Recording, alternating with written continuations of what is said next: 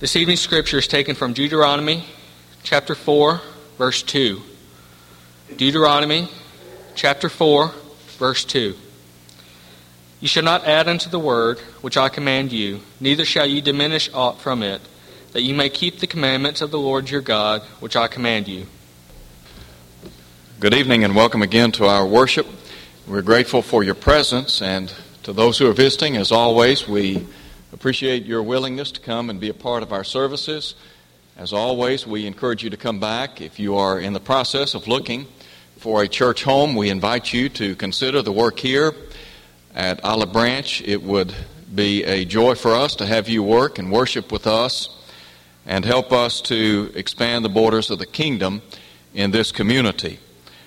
Tonight, I want us to look at a couple of passages of Scripture in the Old Testament. And I'm going to invite you to turn with me, first of all, to the 17th chapter of the book of Deuteronomy. We're going to look at Deuteronomy chapter 17, and then we're going to look at 1 Kings chapter 10.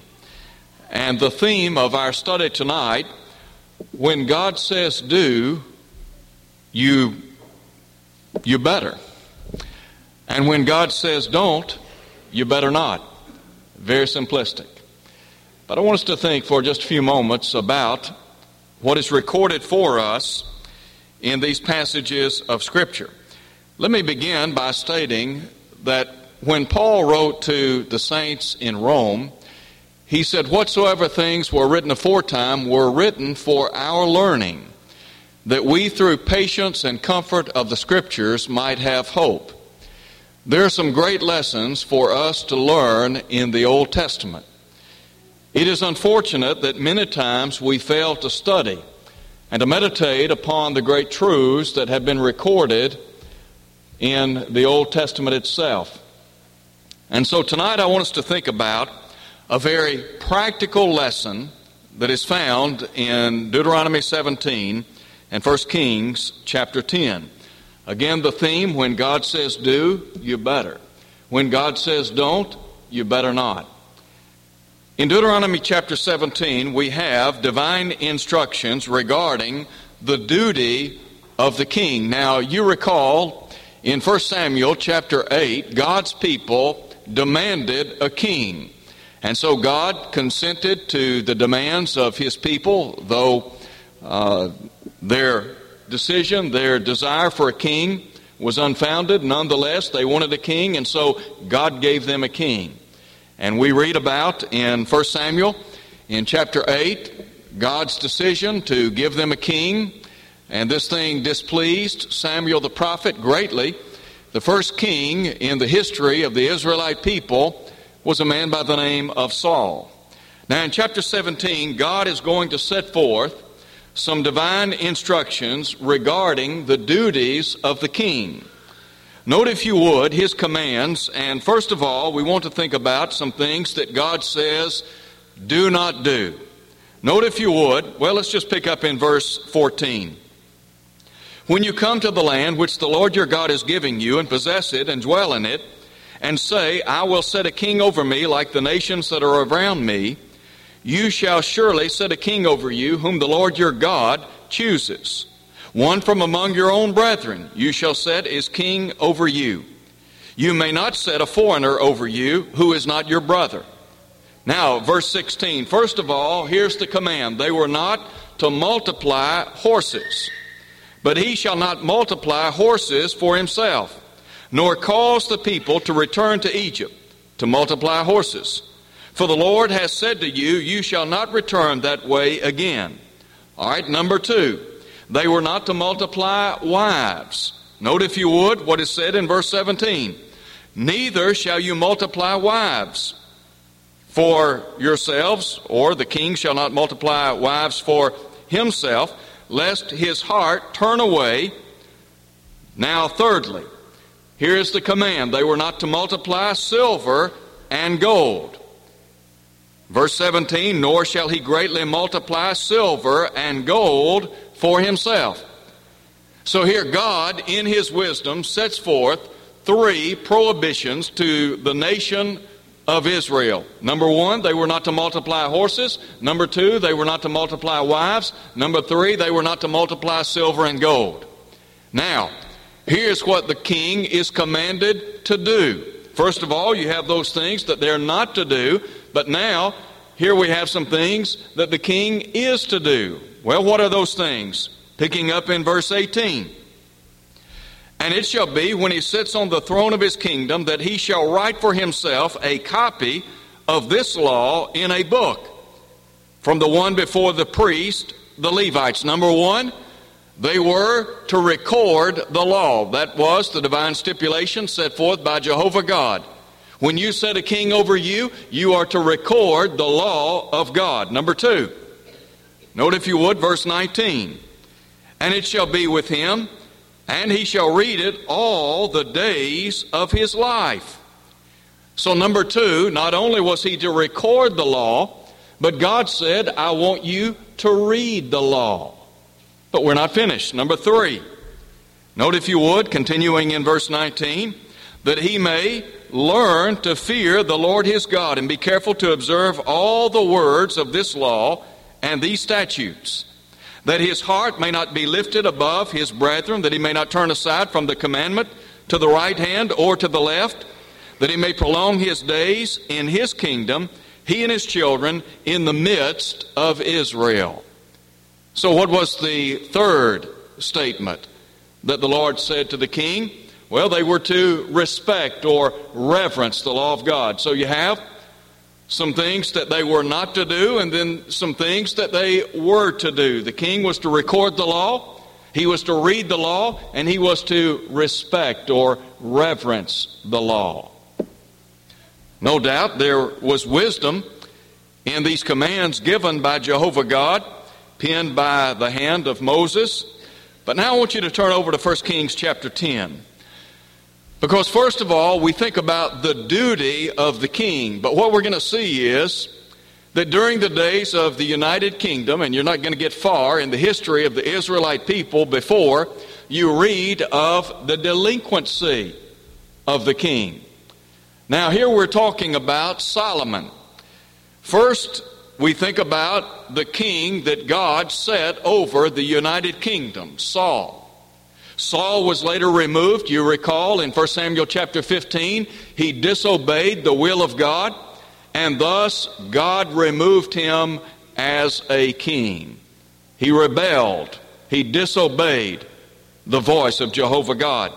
Saul was succeeded by David, the king, a man after God's own heart. And then David yielded the throne to Solomon. So we think about Solomon. Now, in chapter 10, we read of the Queen of Sheba who heard the fame of Solomon. And the Bible says that she had the opportunity to visit with Solomon. And here's what is said in verse 7 Your wisdom and prosperity exceed the fame which I heard. Solomon was a great man in many respects. God had requested, or rather, God had honored the request of Solomon for wisdom, and Solomon had been blessed immeasurably.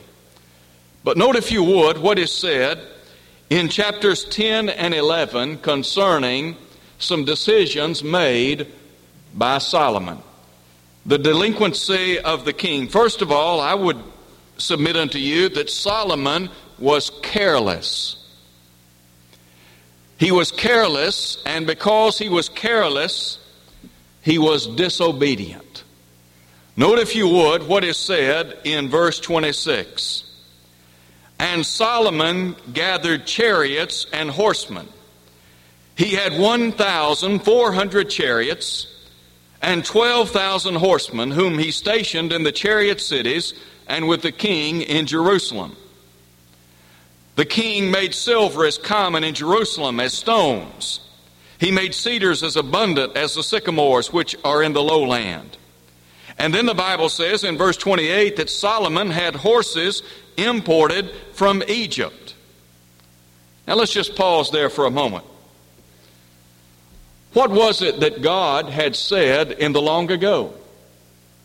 God had said unto the Israelite people, and primarily to the one who would occupy the throne, You are not to multiply horses. You are not to multiply silver and gold. And yet, Solomon did exactly that. He failed to be instructed by the word of the Lord. In Deuteronomy chapter 4, verse 2, the passage that Matt read just a moment ago, God said through Moses, You shall not add unto the word which I command you, neither shall you take anything from it, that you may keep the commandments which I command you. According to the precepts of God, they were not to add to nor take from the commands of Jehovah God. What did Solomon do? Well, he failed to respect the Word of God. But then also we think about what God said through Moses in Deuteronomy chapter 6. God had said, You shall love the Lord your God with all of your heart, with all of your soul, and with all of your might. These words which I command you this day shall be in your heart. Furthermore, he said, You shall teach them diligently to your children.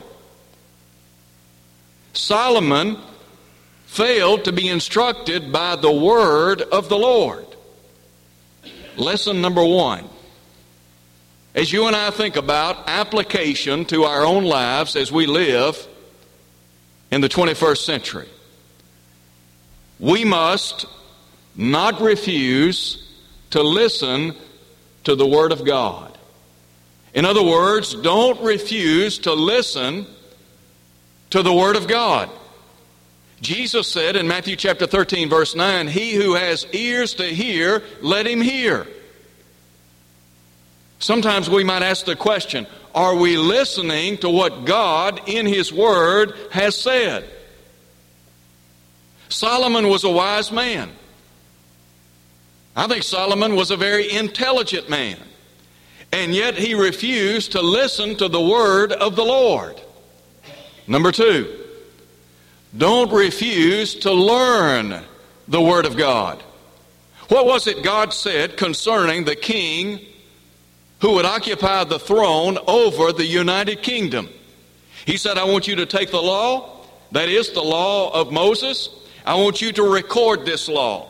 And then I want you to read this law. And then I want you to respect or reverence this law. What happened to Solomon? Apparently, there was a breakdown somewhere. Is it the case that he refused to listen to the Word of God? Is it possible that he refused to learn the Word of God? Here was a man that was supposed to be familiar with what God had said. The psalmist of old in Psalm 1, verse 2, said that he meditated on the law of Jehovah day and night. In Psalm 119, 97, he said, It is my meditation all the day. Unfortunately, Solomon refused to listen to the word. He refused to learn the word.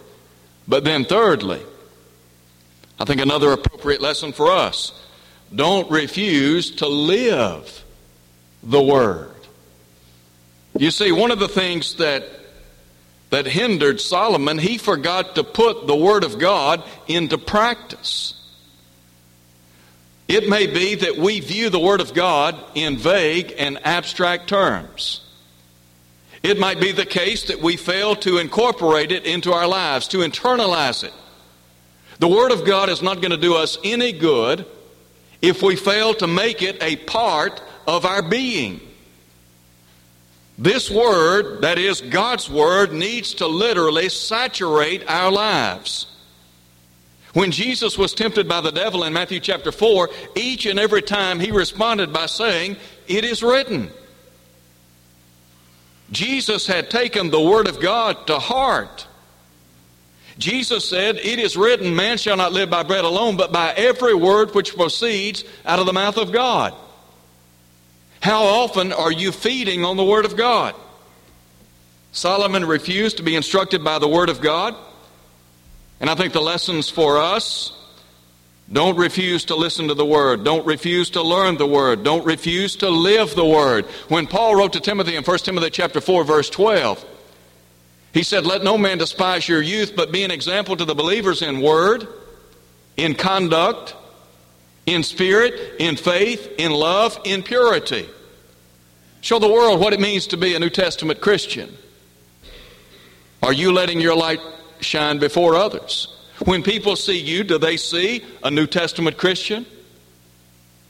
Do your words and deeds harmonize with the teaching of the Bible? I said just a moment ago that one of the problems in the life of Solomon was he was careless, he was disobedient. And that was reflected in his deeds. Let me give you another example of what Solomon did violating the command of Jehovah God. Drop down to chapter 11 now. Now, remember, God had said, You're not to what? You're not to multiply horses. You're not to multiply silver and gold. You're not to multiply wives. Chapter 11, verse 1. But, that ought to get our attention right there. Here's what God said, but, this is what Solomon did. But King Solomon loved many foreign women, as well as the daughter of Pharaoh, women of the Moabites, Ammonites, Edomites, Sidonians, and Hittites. From the nations of whom the Lord had said to the children of Israel, You shall not intermarry with them, nor they with you, for surely they will turn away your hearts after their gods. Solomon clung to these in love. Note, if you would, verse 3. He had 700 wives, 300 concubines, and his wives turned away his heart. Solomon forged inexcusable relations with unholy women that brought about idolatrous practices in his life. There is something to be said for the wisdom of God. We may not necessarily understand every command that is given unto us in the Bible. But you can be sure about one thing. When God says to do something, or when God says do not do something, there is divine wisdom behind that. The question is do we believe in the wisdom of God? Well, what about his unholy alliances? Look now at verse 4. For it was so when Solomon was old that his, wife, that his wives turned his heart after other gods. And his heart was not loyal to the Lord his God, as was the heart of his father David. For Solomon went after Ashtaroth, which was a pagan god or goddess of war, love, and fertility, the goddess of the Sidonians and after Milcom, the abomination of the Ammonites. Solomon did evil in the sight of the Lord and did not fully follow the Lord as did his father David. Then Solomon built a high place for Chemosh, the abomination of Moab. And the Bible says, on the hill east of Jerusalem, and for Moloch the abomination of the people of Ammon. And he did likewise for all his foreign wives who burned incense and sacrificed to their gods. Now you can go back to Deuteronomy chapter 7 and you can read where God said that the children of Israel were not to intermarry. Now here's a lesson for us, lesson number two. You and I, we need to remember that unhealthy associations lead to unholy activities. I would remind all of us you cannot run with the devil and his people and not live like the devil and his people. If you want to live and associate with the devil's people, then that's what you're going to be like.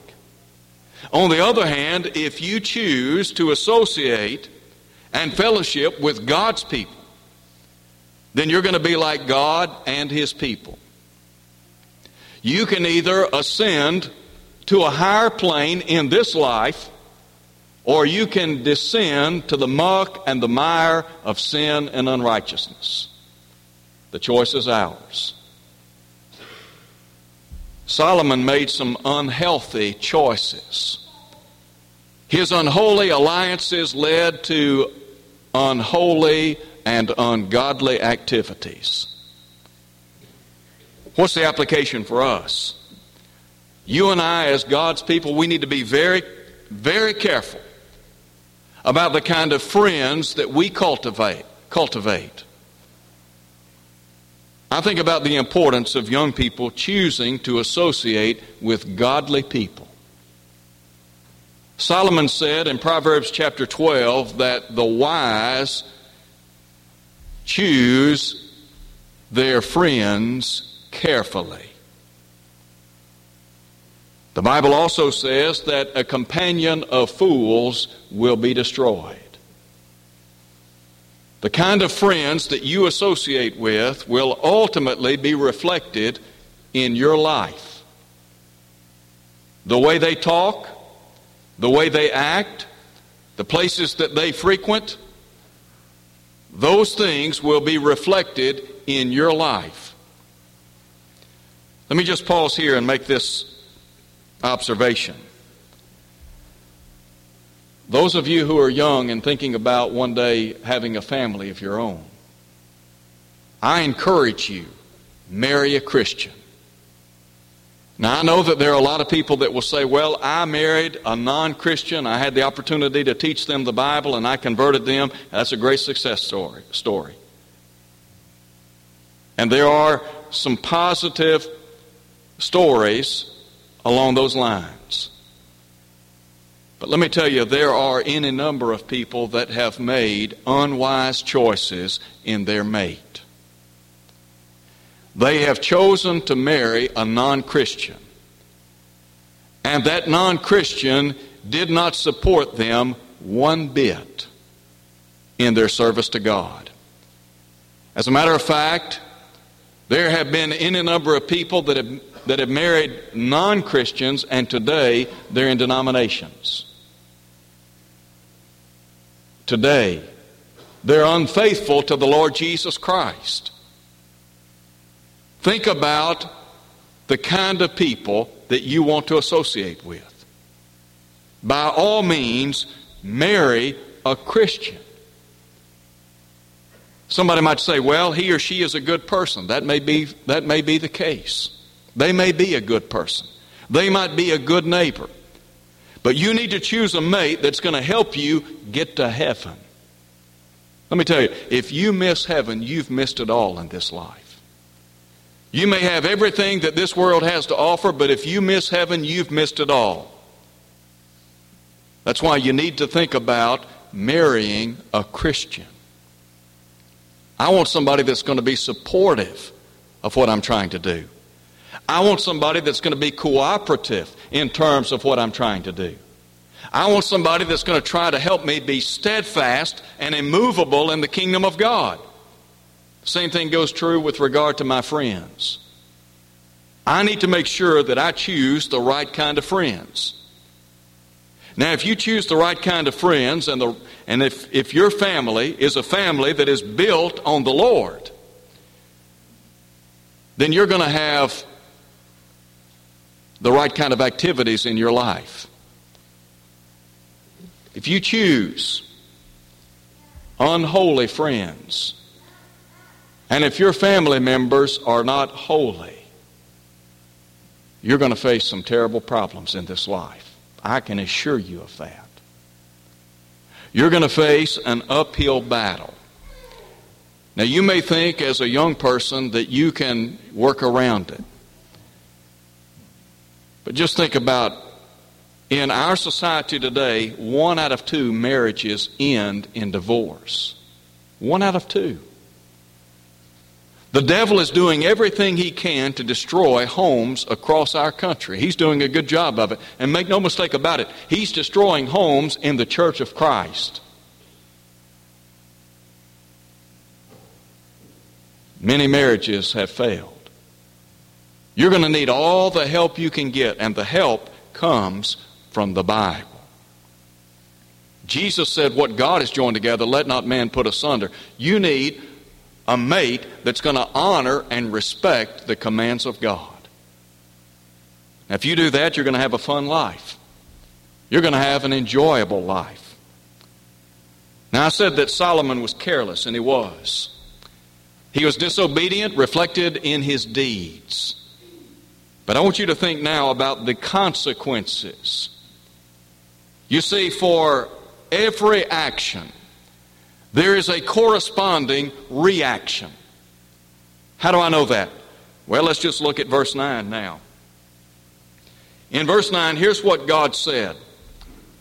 The Bible says, The Lord became angry with Solomon because his heart had turned from the Lord God of Israel, who had appeared to him twice, had commanded him concerning this thing, that he should not go after other gods, but he did not keep what the Lord had commanded. Therefore the Lord said to Solomon, Because you have done this and have not kept my covenant, my statutes, which I commanded you, I will surely tear the kingdom away from you and give it to your servant. Nevertheless, I will not do it in your days for the sake of your father David, but I will tear it out of the hand of your son. However, I will not tear away the whole kingdom, but I will give one tribe to your son for the sake of my servant David and for the sake of Jerusalem, which I have chosen. Right here, you have the seeds of the division of the kingdom of God. After Solomon, Rehoboam and Jeroboam came on the scene. And what happened? The kingdom divided. And because the kingdom divided, you had Jeroboam in the north and Rehoboam in the south. Jeroboam set up golden calves, one in Dan and the other in Bethel. Solomon brought upon himself, and not just himself, but upon the Israelite nation, grave and devastating consequences. Now, you might have the opinion that whatever you do is not going to affect the, the life or lives of other people, but that's not necessarily the case. You see, Solomon made poor choices, and his choices impacted a nation of people. The choices that you make in this life, they're going to have an effect upon your life, yes. But they're also going to impact the lives of other people, whether they be friends or family members or whomever. Here's what Paul said in Galatians chapter 6, and you can mark it down because it is as true as truth can be. Be not deceived. God is not mocked. Whatsoever a man soweth, that shall he also reap. In the natural realm, you can sow seed. When you put that seed in the ground, guess what? It's going to yield a crop. Well, when you sow a life, when you sow seed in this lifetime, you're going to ultimately reap a harvest, either good or bad, either righteous or unrighteous. consequences. For every action, there is a corresponding reaction. The laws of physics. And so Solomon said, Be not deceived, God is not mocked. Whatsoever a man soweth, that shall he also reap. He that soweth to the flesh shall of the flesh reap corruption. But he that soweth to the Spirit shall of the Spirit reap life everlasting. The choices that you make today will ultimately come home to roost one day. some great lessons in the Old Testament. Solomon made some poor decisions, and because of that, his, because of his poor decisions, God's people faced some very, very difficult days.